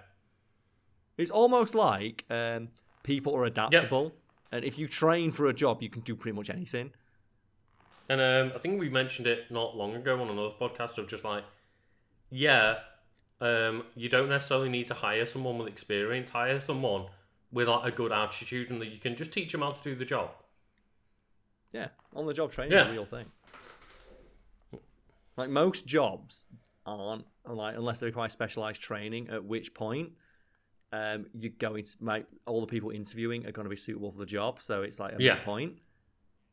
Like, just hire the person who just wants to be there, Mhm. Because like, or you, that you want to be around. I mean, at the end of the day, every job I've ever done, I didn't know how to do when I got the job. I've been trained and how if it to was do a job everything. where you need, to, if it was a job where you did need to be trained for it, like you wouldn't be applying for a job that you Exactly, yeah. So it's again a moot point. It's just, yeah. What? What? Just people want just hire people you want. So to be Carl around. is um, Fat Fiend ending now so that you can go join the navy. It might do, but we can end on like a great um, uh, email I Ooh, got, okay. and um, like I'm, I don't know if I'm gonna be able to find it because I've got a whole bunch because we've been doing a lot of sponsorships, so we've got a whole like this. My inbox is full of sponsors, but um, yeah, you may have seen my response to it uh, on Twitter, where it was someone asking, "Oh, Carl, would you ever consider um, if someone could say they could do the editing work that's done for the channel to the same level of quality but do it cheaper? Would you hire them?" I mean, you know, you might not, but I might. Via a, I might be a Yeah. middleman. You never know. But I, I, I'm just saying, like, uh, what do you think of that? Well, I mean, A, you're not trying to say, like, you literally, as you mentioned, gave us a pay rise to try and be a nice person, like, be fair and let us have more time to work on our own things. And, like, you are paying us more than fairly, and we're also friends. So, yeah. But I was just wondering, like, what your thoughts was about someone just asking me straight up. Have you ever considered? Yeah, that's what I mean, it's like- not only do you want to pay us what we're paying, like you actively chose to pay us that because you wanted to give us like, you know, a better lifestyle and you didn't want to cheap us out. But B, we're your fucking friends and that's why we got the job. So it's like, oh, well, would you consider firing your friends if I told you could do it for cheaper?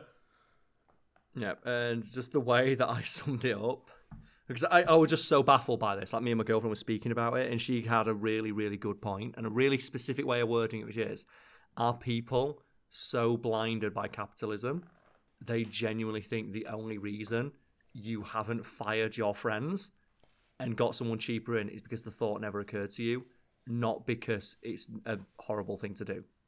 Yeah, true. Yeah.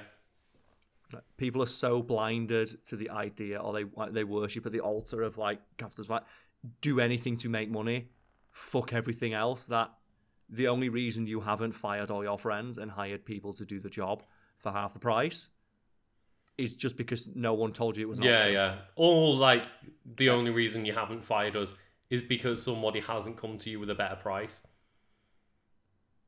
Oh, fucking hell.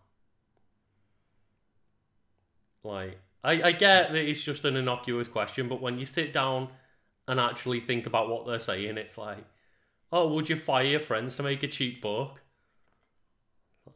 it's like no Uh, no i wouldn't And it's enough. weird because, like, I, I don't know how many times we say it, but like, I doubt that that person isn't aware that we're all friends on the channel. You'd because so, you mention it quite a lot. And yeah. The idea behind the channel is it's friends a conversation with friends, but I just thought that'd be an interesting way to like, you know, bookend that entire conversation uh, about uh, like jobs and stuff like that, and uh, just people being so like the government being so cynical about like the idea that you only exist to create yeah. profit and value for a company. Uh, like an actual human being genuinely like ask the question of have you ever thought about firing all your friends? I mean carl. To make more money. Carl at the end of the day i am getting fired from this and you know going and retraining to be part of the navy or something apparently. We all are. Making us all train for the navy. But i was just like that really just took yeah. me back of just yeah have you ever thought of just finding and then the other one and this one really really got to me. Like in terms of like how funny how funny it was to like um, in isolation and it was someone who legitimately asked oh so i've, I've got plans when the channel dies which will no doubt I, I've spoke about before but um long st- short of it is i'm aware that youtube is a finite resource or not resource like experience and there's like a finite amount of time i'll be able to make money from it and that it'll be profitable for mm-hmm. me and I'm okay with that. I'm perfectly fine. Within a couple of years' time, I will not be doing. YouTube. Fair enough, yeah. Like it is never. It was never something I approached with the idea of doing it for the rest mm-hmm. of my mm-hmm. life. Someone asked when YouTube ends or when you stop making money from it, will you still make the videos for fun? And I just wanted to ask you that, Lucas. Like since you like you edit them, so when I stop paying you, will you still like edit the videos for free? You know, for fun. Oh dear, no. That's what I think about that. Like, when you stop making money from this thing, will you still make them? No, because I have no money to pay the people who edit them. They're not like people don't work for fucking free. Uh, yeah, sorry, Carl. If you're not paying me anymore, I ain't sticking around on the channel. And I don't, I don't, like, I 100% respect that because that's the way it should be. But like, again, the idea that someone legitimately in their head does not see the issue with that question of, oh yeah, well, why don't you just make the content for free? Because I need to eat like, food. Would you and all of your team be open to just like fuck it? Let's not let's not like pay rent. And you would not ask that of any other. No, you career. wouldn't. Like if you're like your mailman got fucking fired, you would not say, "We still, still deliver my post for because Joe." No, I'm not gonna. Do, I'm gonna get another job in the navy apparently. of bolsterer. I just thought that was just really funny. Of like when I saw that, and I just showed, like, I just turned my phone around and showed my girlfriend, and she just fucking sighed. Well, it's just, um, I think we mentioned it on stream of just like, is that like fantasized idea of the starving artist? Yeah, the uh, the romanticized idea that you're just doing it because you love it so much. It's like I did do that for five to six years, and then I started to make enough money for it to be my yeah. job. And I'd never, and I'd never want to go back to not it not being my job or not earning money from it, or at least enough to live. And um, it's the same thing of like you, you see a lot of um, artists on the likes of Twitter and social media sharing all these horror stories of people, and it's like, oh well, why don't you just give me the drawing? You enjoy doing it, don't you? So I also enjoy eating food and paying rent. It's like fuck off. And then like the weird part though is people right at the very top try and romanticize yeah. as well. Uh, like every time like YouTube has a shit um, uh, change, that means people don't earn as much money from it, or people the option to earn money is taken away from yeah. people. So oh, we're just like you shouldn't be getting into YouTube for the money. It's like that's fair, yeah. Like you shouldn't get into a creative industry like with the sole intention of making money, but it shouldn't be discounted as a valid reason to do it. And it was um we've mentioned it before. It was that moment when YouTube changed it so you can only start earning any kind of money if you've got a thousand subscribers or more and then you saw all of the people with like a million plus subscribers going, "Well, guys, you really shouldn't do it to money. Also, give me money on Patreon. Go watch my videos, buy my yeah. merch." The same people who have um, business um, email addresses used solely for business um, inquiries linked in their Twitter before even a link to their channel. Yeah, and it's weird because the same people telling I always thought that was money. a bit weird until um, I actually had to put it in a couple of days ago or maybe even yesterday. Okay. Oh, you've got a business uh, email. well, I just put like my, my YouTube email is my business email. It's the only thing I use it for. Oh yeah, it's, it's like um, a Gmail that you don't use for anything but um. Yeah, and it was because uh, like a games um, like promoting company. They're not actually a publisher; they just promote indie games. Was like, look, um, they've given me like a couple of codes in the past, and it's like if you want a code for this game, you must have your email in your Twitter profile so that we can verify that Twitter is linked to you and stuff. And I was like, oh that's right, okay, so maybe that's why people do it. But I've always found it weird until I got to the point like I think it might have been yesterday or the day before where I had to change my profile to put it in myself, and I was like, ah, right, I see now. But why can't it be a thing of like, oh, we need to prove that it's you? Because well, I can just tweet out right now if you want. Yeah, it's weird, isn't it? Of like, well, I could just direct message you right now on Twitter to prove it. But yeah, mm. I guess it's easier when you're going through a horde of requests to not have to do that. To make it as simple as possible for the person clicking on a thousand profiles to just verify it very quickly. Yeah, but I just found that really good. just when you stop making money, do you want to do it for free? No. No. And it's weird, isn't it, that no. like uh, people seem to be under the impression that you're only allowed to be paid for what you do if you fucking hate it. Yeah, that's a really strange thing. Is that why can't we, we be paid for things we enjoy? It's weird. It's very very strange. But yeah, we can end it there. Just like yeah, if you uh, you can enjoy your job, it's not a crime. Well, according to some people, it is, Carl. according to the government, it fucking is. Oh god. It's like I love that. Just Fatima could be in cyber. Oh, go fuck yourself. Nigella could be on. She could. She'd earn a she fucking could. mint on there. She would be like unstoppable. like OnlyFans are shut down because nobody subscribes to anybody but Nigella. It's all about Nigella Lawson. I never forget that fucking Nigella Lawson uh, got done for doing cocaine. At the same time, she had a cookbook out. People don't know who Nigella Lawson is. One, Google Nigella Lawson. You'll, you'll find me later. Uh, very strong MILF energy on display. Um, is a, a, baker, like famous chef. Uh, she, sort of she was like very, house. very popular maybe about 10 years ago. Yeah, like domestic goddess is one of the terms you describe, like uh, that um, sort of like that energy, like that um, uh, uh, like form mm-hmm. of entertainment, I suppose. But she had a, a, cookbook out of like best recipes, and the picture on the front is her with her face in a pile of flour. I really want to find. I really so, want like, to find this picture now. I want to just see it. So it's like that thing of like when she was like the news headlines are Nigella of um, being accused, or admit, I think she admitted to it amidst um, using cocaine. And like the what picture do you think they're going to use? It's the one of her on the cookbook with a face and a big pile of flour. it's like fucking you go, Nigella Lawson. Oh, that's fucking amazing. Because I want to say, like, I googled her for some reason the other day. Because me and my girlfriend were talking about like old people who could still yeah, get yeah. it.